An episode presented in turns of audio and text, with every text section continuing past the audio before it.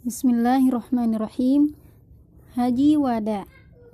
Tibanya waktu haji wada. Sempurnalah kehendak Allah untuk menyucikan jiwa-jiwa umat dari kotoran-kotoran paganisme dan kebiasaan-kebiasaan jahiliyah. Menerangi jiwa-jiwa itu dengan cahaya iman dan membakarnya dengan nyala api cinta dan kasih sayang. Sempurnalah apa yang Allah kehendaki untuk mensucikan rumahnya dari najis dan berhala. Lalu, jiwa-jiwa kaum muslimin yang jauh tempat tinggalnya dari tempat berhaji menjadi sangat rindu untuk pergi berhaji. Cawan cinta dan kasih sayang telah terisi penuh hingga meluap dan telah dekatlah saat berpisah sehingga menjadi sesuatu yang sangat penting untuk mengadakan perpisahan dengan umat.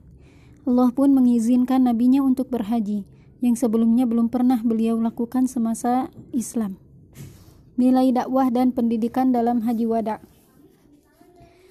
Nabi Shallallahu Alaihi Wasallam berangkat dari Madinah untuk berhaji, berjumpa dengan kaum muslimin, mengajari mereka tentang agama mereka dan manasik haji mereka, menunaikan syahadat, menyampaikan amanat, memberikan wasiat yang terakhir, serta meminta sumpah setia dari kaum muslimin serta menghapus sisa-sisa jahiliyah, melenyapkan jejaknya, dan meletakkan di bawah kedua kakinya. Haji ini setara dengan seribu khutbah dan seribu pelajaran. Haji Wada bagaikan sekolah yang berpindah, masjid yang berjalan, dan asrama tentara yang bergerak. Di sana orang-orang bodoh belajar, orang-orang yang lalai menjadi terbangun, orang yang malas menjadi giat, dan orang yang lemah menjadi kuat. Haji Wada bagaikan awan penuh rahmat yang menaungi mereka saat diam dan berjalan. Haji Wada bagaikan awan persahabatan Rasulullah Shallallahu Alaihi Wasallam, cinta dan kasih sayang serta ajaran dan kemuliaan beliau. Pencatatan rinci haji Nabi Shallallahu Alaihi Wasallam telah dicatat dengan riwayat yang objektif dari para sahabat. Setiap rinci perjalanan ini, setiap kejadian kecil yang tidak terdapat dalam perjalanan para raja, para pembesar, para ulama dan para cendikiawan. Perjalanan haji Nabi Shallallahu Alaihi Wasallam secara global. Kami akan merangkum haji yang dinamakan dengan haji wada atau haji balag atau haji tamam dan banyak nama lainnya. Jumlah orang yang berhaji bersama beliau lebih dari 100 ribu orang. Bagaimana Nabi Shallallahu Alaihi Wasallam berhaji? Rasulullah Shallallahu Alaihi Wasallam telah berketetapan untuk berhaji dan memberitahukan kepada orang-orang bahwa beliau akan pergi haji. Orang-orang pun bersiap-siap pada bulan Zulqa'dah tahun ke-10 Hijriah untuk berangkat bersama Rasulullah Shallallahu alaihi wasallam. Orang-orang di orang-orang di seputar Madinah mendengarkannya, maka mereka pun datang ingin berhaji ber bersama beliau. Di perjalanan tidak terhitung orang-orang yang mengiringinya. Mereka berada di depan, di belakang, di kanan, dan di kiri beliau, sejauh mata memandang. Beliau berangkat dari Madinah hari Sabtu siang setelah zuhur, lima hari terakhir dari Zulqa'dah. Beliau berangkat setelah sholat zuhur empat rakaat dan berkhutbah kepada mereka sebelum itu. Dalam khutbahnya beliau mengajarkan tentang ihram, kewajiban-kewajiban dan sunnah-sunnahnya. Kemudian beliau berangkat sambil membaca talbiyah Beliau mengucap, Labbaik Allahumma labbaik. Labbaik la syarika laka laka Labbaik la syarika laka labbaik. Innal hamda wa ni'mata laka wal mulk la syarika lak. Aku penuhi panggilanmu, ya Allah. Aku penuhi panggilanmu, tiada sekutu bagimu. Sungguh bagimu Sungguh bagimulah segala puji, nikmat dan kekuasaan, tiada sekutu bagimu. Orang-orang yang mengikutinya semakin bertambah dan tidak berkurang. Rasulullah Shallallahu Alaihi Wasallam menerima mereka, tidak menolak mereka. Beliau terus mengumandangkan talbiyahnya. Beliau berjalan hingga sampai di Al-Arj. Bawaan beliau sama dengan bawaan Abu Bakar. Beliau meneruskan perjalanan sampai ke Abwa, lalu lembah Usfan di Sarf. Beliau meneruskan menuju Zitua. Beliau bermalam di, di sana malam Ahad tanggal 4 Zulhijjah dan melaksanakan sholat subuh di sana. Beliau mandi pagi harinya dan berangkat ke Makkah.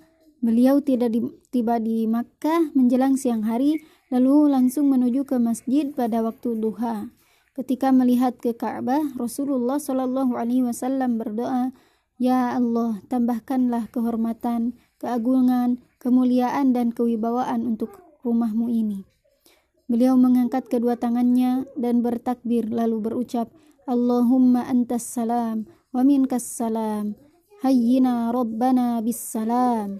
Ya Allah, Engkaulah as-salam. Dari Engkaulah keselamatan. Hidupkanlah wahai hidupkanlah kami wahai Tuhan kami dengan keselamatan. Ketika masuk masjid, beliau menuju ke Ka'bah. Ketika sampai Hajar Aswad, beliau menciumnya. Saat itu keadaan tidak ramai. Kemudian beliau berjalan ke sebelah kanannya dan Ka'bah di sebelah kirinya. Beliau lalu berlari kecil dalam tawafnya ini sebanyak tiga putaran yang pertama. Beliau mempercepat jalannya, mendekatkan antara langkahnya, meletakkan selendangnya ke salah satu lengannya, dan memperlihatkan lengan yang lain dan bahunya. Setiap mendekati Hajar Aswad, beliau melambaikan tangan ke arahnya dan mencium dengan tongkatnya. Setelah selesai tawaf, beliau menuju belakang makom, lalu membaca wattakhidhu min maqami Ibrahim musalla dan jadikanlah makom Ibrahim sebagai tempat solat. Quran Surat Al-Baqarah ayat 125 Beliau melakukan solat dua rakaat. Setelah solat, setelah selesai solat, beliau mendatangi Hajar Aswad dan menciumnya. Kemudian beliau pergi ke Bukit Safa dari pintu yang ada di depannya. Setelah setelah dekat dengannya, beliau membaca, Inna sofa wal marwata min sya'airillah. Sesungguhnya sofa dan marwah adalah sebagian dari syiar-syiar Allah. Quran Surat Al-Baqarah ayat 158. Mulailah dengan apa yang Allah mulai dengannya. Kemudian beliau naik ke atasnya hingga dapat melihat Ka'bah. Beliau menghadap ke arah kiblat dan mentauhidkan Allah bertakbir dan berucap la ilaha illallah wahdahu la syarikalah lahul mulk wa lahul hamdu wa huwa ala kulli syai'in qadir la ilaha illallah wahdaha wahdah. La ilaha illallah wahdah. Anjaza wa'dah. Wa nasra wa nasra abadah wahazama ahzaba wahdah. Tidak ada Tuhan kecuali Allah yang Maha Esa, tiada sekutu baginya. Miliknya lah kerajaan, miliknya lah segala puji, dan dia Maha Kuasa atas segala sesuatu. Tidak ada Tuhan kecuali Allah yang Maha Esa, yang menepati janjinya, yang menolong hambanya, dan yang menghinakan pasukan Ahzab sendirian. Beliau tinggal di Mekah selama empat hari, yakni hari Ahad, Senin, Selasa, dan Rabu. Pada hari Kamis waktu duha, beliau menuju ke Mina bersama kaum muslimin. Beliau sholat zuhur dan asar di sana, serta bermalam di sana, yaitu pada malam Jumat. Saat matahari terbit, beliau berjalan menuju Arafah dan mendapati sebuah kubah yang dinaungi segumpal awan yang tipis. Beliau berhenti di sana hingga ketika matahari telah bergeser dari tengah-tengah langit, beliau memerintahkan unta Al-Quswa untuk meneruskan perjalanan sampai di pusat lembah Arafah.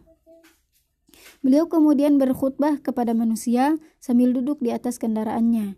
Sebuah khutbah yang agung yang ditetapkan di dalamnya kaidah-kaidah Islam, dihancurkan kaidah-kaidah syirik dan jahiliyah, dan diharamkan segala yang haram yang semua agama setuju pada pengharamannya, yaitu tentang darah, harta, dan kehormatan. Beliau menghapuskan semua yang berhubungan dengan kejahiliahan, menghapuskan riba jahiliyah, dan menyingkirkannya. Beliau berwasiat untuk berbuat baik kepada perempuan dan mengingatkan hak dan kewajiban mereka, bahwa yang menjadi hak mereka adalah rizki dan pakaian yang baik. Nabi Shallallahu Alaihi Wasallam berwasiat kepada umatnya agar berpegang teguh kepada kitab Allah dan memberitahukan bahwa mereka tidak akan tersesat selama berpegang teguh padanya. Kemudian menjabarkan bahwa mereka bertanggung jawab dan akan ditanyai tentangnya, serta akan ditanya tentang apa yang diucapkan dan apa yang disaksikan. Mereka menjawab, kami bersaksi bahwa engkau benar-benar telah menyampaikan, melaksanakan dan memberikan nasihat. Lalu Rasulullah Shallallahu Alaihi Wasallam mengangkat jari-jari ke langit dan meminta kesaksian mereka di hadapan Allah tiga kali. Lalu beliau memerintahkan mereka agar menyampaikan kesaksian mereka kepada yang tidak hadir. Setelah selesai berkhutbah, beliau memerintahkan Bilal untuk mengumandangkan azan. Kemudian sholat zuhur dua rakaat dan asar dua rakaat. Ketika itu hari Jumat, setelah selesai sholat, beliau naik unta sampai tempat pemberhentian. Beliau berhenti, tet tetapi tetap di atas untanya. Lalu beliau berdoa, merendahkan diri dan memohon hingga terbenam matahari. Beliau mengangkat tangannya sebatas dadanya saat berdoa, sebagaimana orang miskin yang meminta makanan dengan berucap, "Ya Allah, sesungguhnya Engkau mendengar perkataanku dan melihat keberadaanku mengetahui apa yang aku rasakan dan aku tampakkan. Tidak ada yang tersembunyi darimu sedikit pun dari urusanku.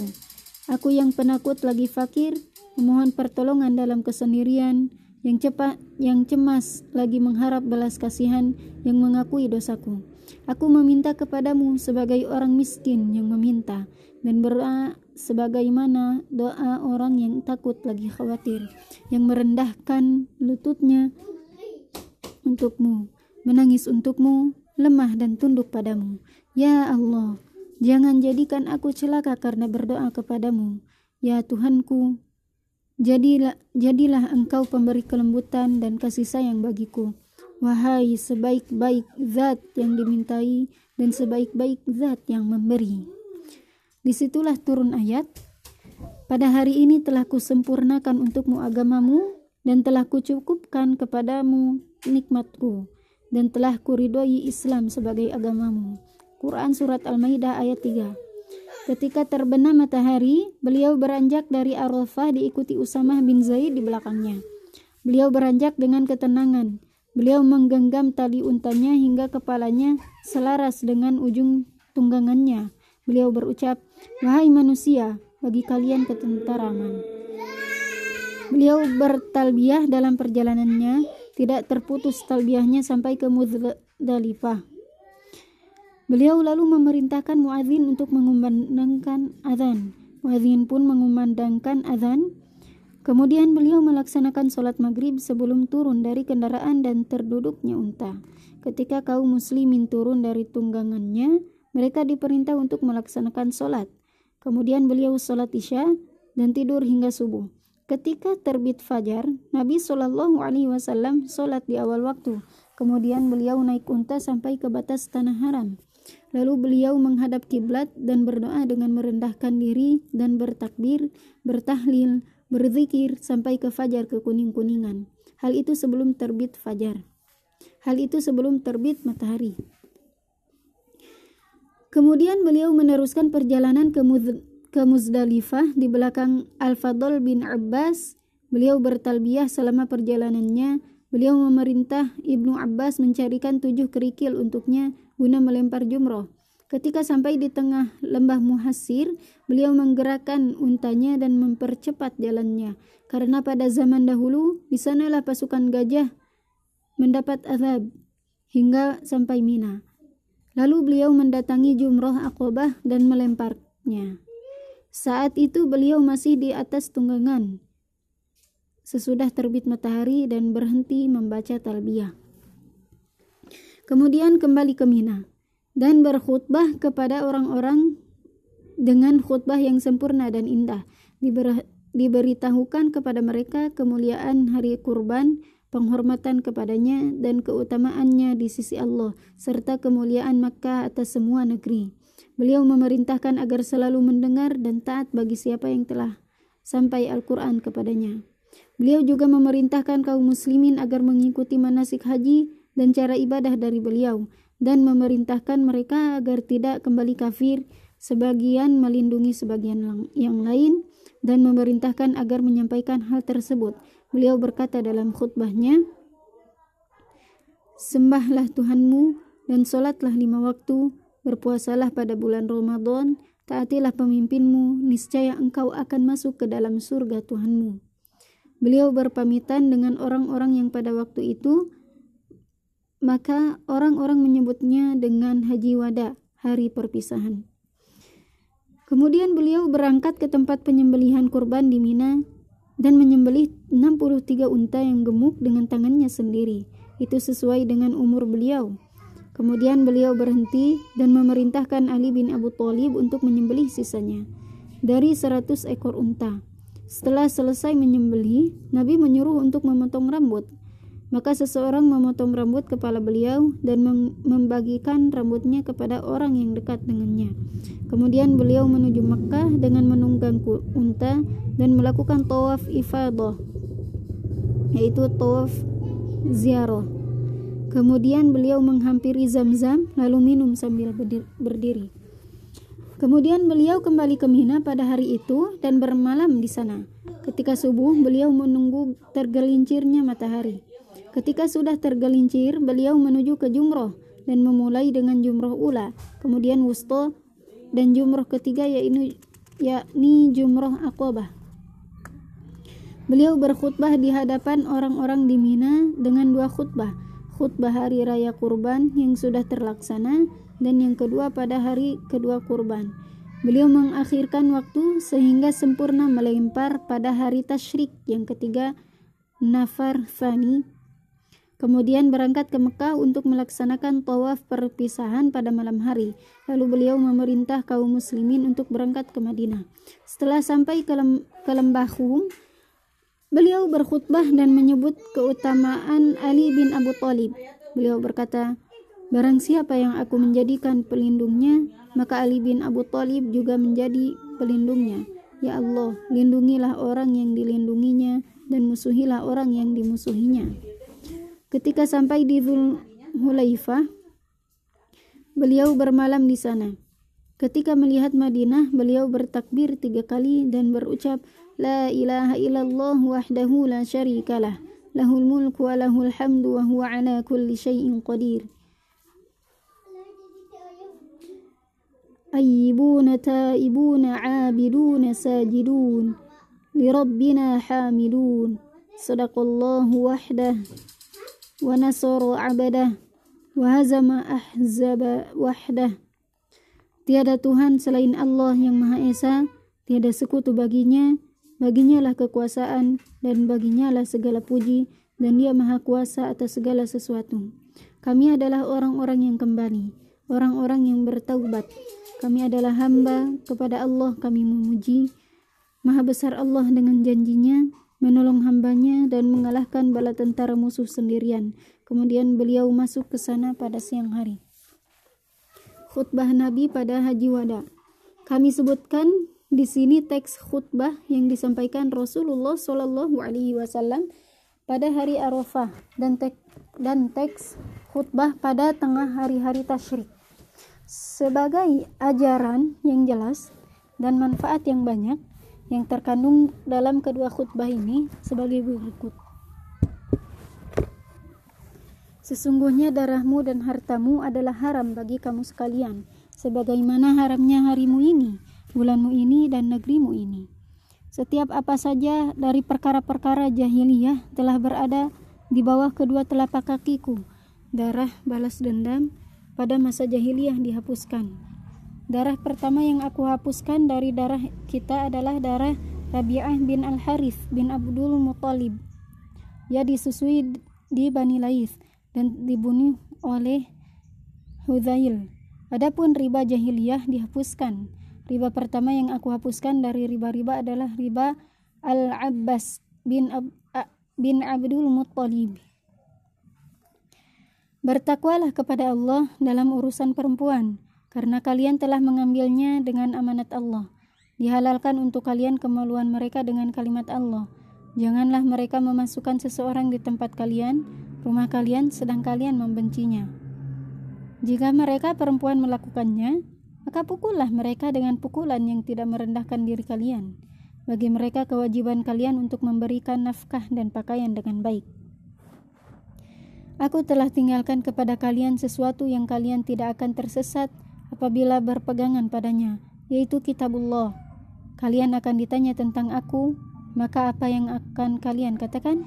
Mereka berkata, kami menyaksikan bahwa engkau telah menyampaikan, melaksanakan, dan menasihati.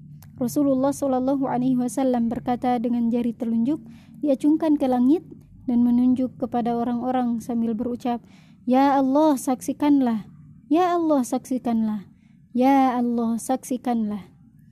Teks khutbah pada pertengahan hari-hari tasyrik. Nabi Shallallahu Alaihi Wasallam bersabda, Wahai sekalian manusia, tahukah kalian sekarang kalian berada di bulan apa, di hari apa, dan di, di negeri apa? Mereka menjawab, di hari haram, di negeri haram, dan di bulan haram. Nabi Shallallahu Alaihi Wasallam bersabda, Sesungguhnya darah, harta, dan kehormatan kalian haram atas kalian. Sebagaimana haramnya hari kalian ini, bulan kalian ini, dan negeri kalian ini sampai hari kematian kalian. Kemudian beliau bersabda, Dengarkanlah aku, maka kalian akan hidup. Ingatlah, janganlah kalian ber berbuat aniaya. Ingatlah, janganlah kalian berbuat aniaya. Ingatlah, janganlah kalian berbuat aniaya. Sesungguhnya tidak dihalalkan harta orang muslim kecuali dengan har kecuali dengan cara yang baik. Ingatlah, sesungguhnya setiap darah, harta dan kekayaan yang ada di zaman jahiliyah kini berada di bawah kakiku sampai hari kiamat. Darah pertama yang aku hilangkan adalah darah darah Rabi'ah bin Al-Harith bin Abdul Muttalib. Dia disusui di Bani Laif dan dibunuh oleh Hudzail. Ingatlah, sesungguhnya masa telah beredar sebagaimana gerakan hari diciptakannya langit dan bumi. Kemudian beliau membaca, sesungguhnya orang-orang yang kafir itu menafkahkan harta mereka untuk menghalangi manusia dari jalan Allah. Mereka menafkahkan harta itu, kemudian menjadi sesal sesalan bagi mereka dan mereka akan dikalahkan dan ke dalam neraka jahanamlah orang-orang kafir itu di, akan dikumpulkan. Quran Surat At-Taubah ayat 36 Ingatlah, janganlah kalian kembali kafir setelah kematianku, yakni sebagian kamu memukul tengkuk, sebagian yang lain. Ingatlah, sesungguhnya syaitan telah berputus asa untuk disembah oleh orang yang mendirikan solat, akan tetapi ia selalu berada di antara kalian Bertakwalah kalian kepada Allah dalam urusan wanita, karena mereka adalah penolong bagi kalian. Mereka tidak memiliki kuasa atas diri mereka sendiri sedikit pun. Pada kalian ada hak mereka, dan pada mereka ada hak kalian. Janganlah mereka berzina, janganlah mereka mengizinkan seseorang masuk ke rumahmu, sedang orang itu engkau benci.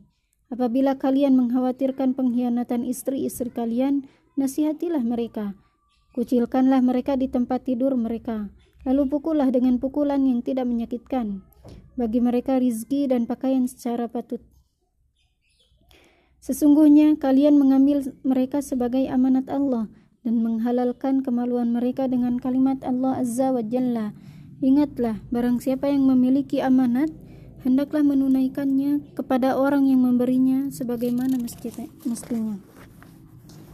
Beliau membuka tangannya dan berkata, "Ingatlah, bukankah sudah aku sampaikan? Ingatlah, bukankah sudah aku sampaikan?" Kemudian beliau berkata, "Hendaknya orang yang hadir menyampaikan kepada yang tidak hadir, karena boleh jadi orang yang diberitahu lebih faham daripada yang mendengar langsung."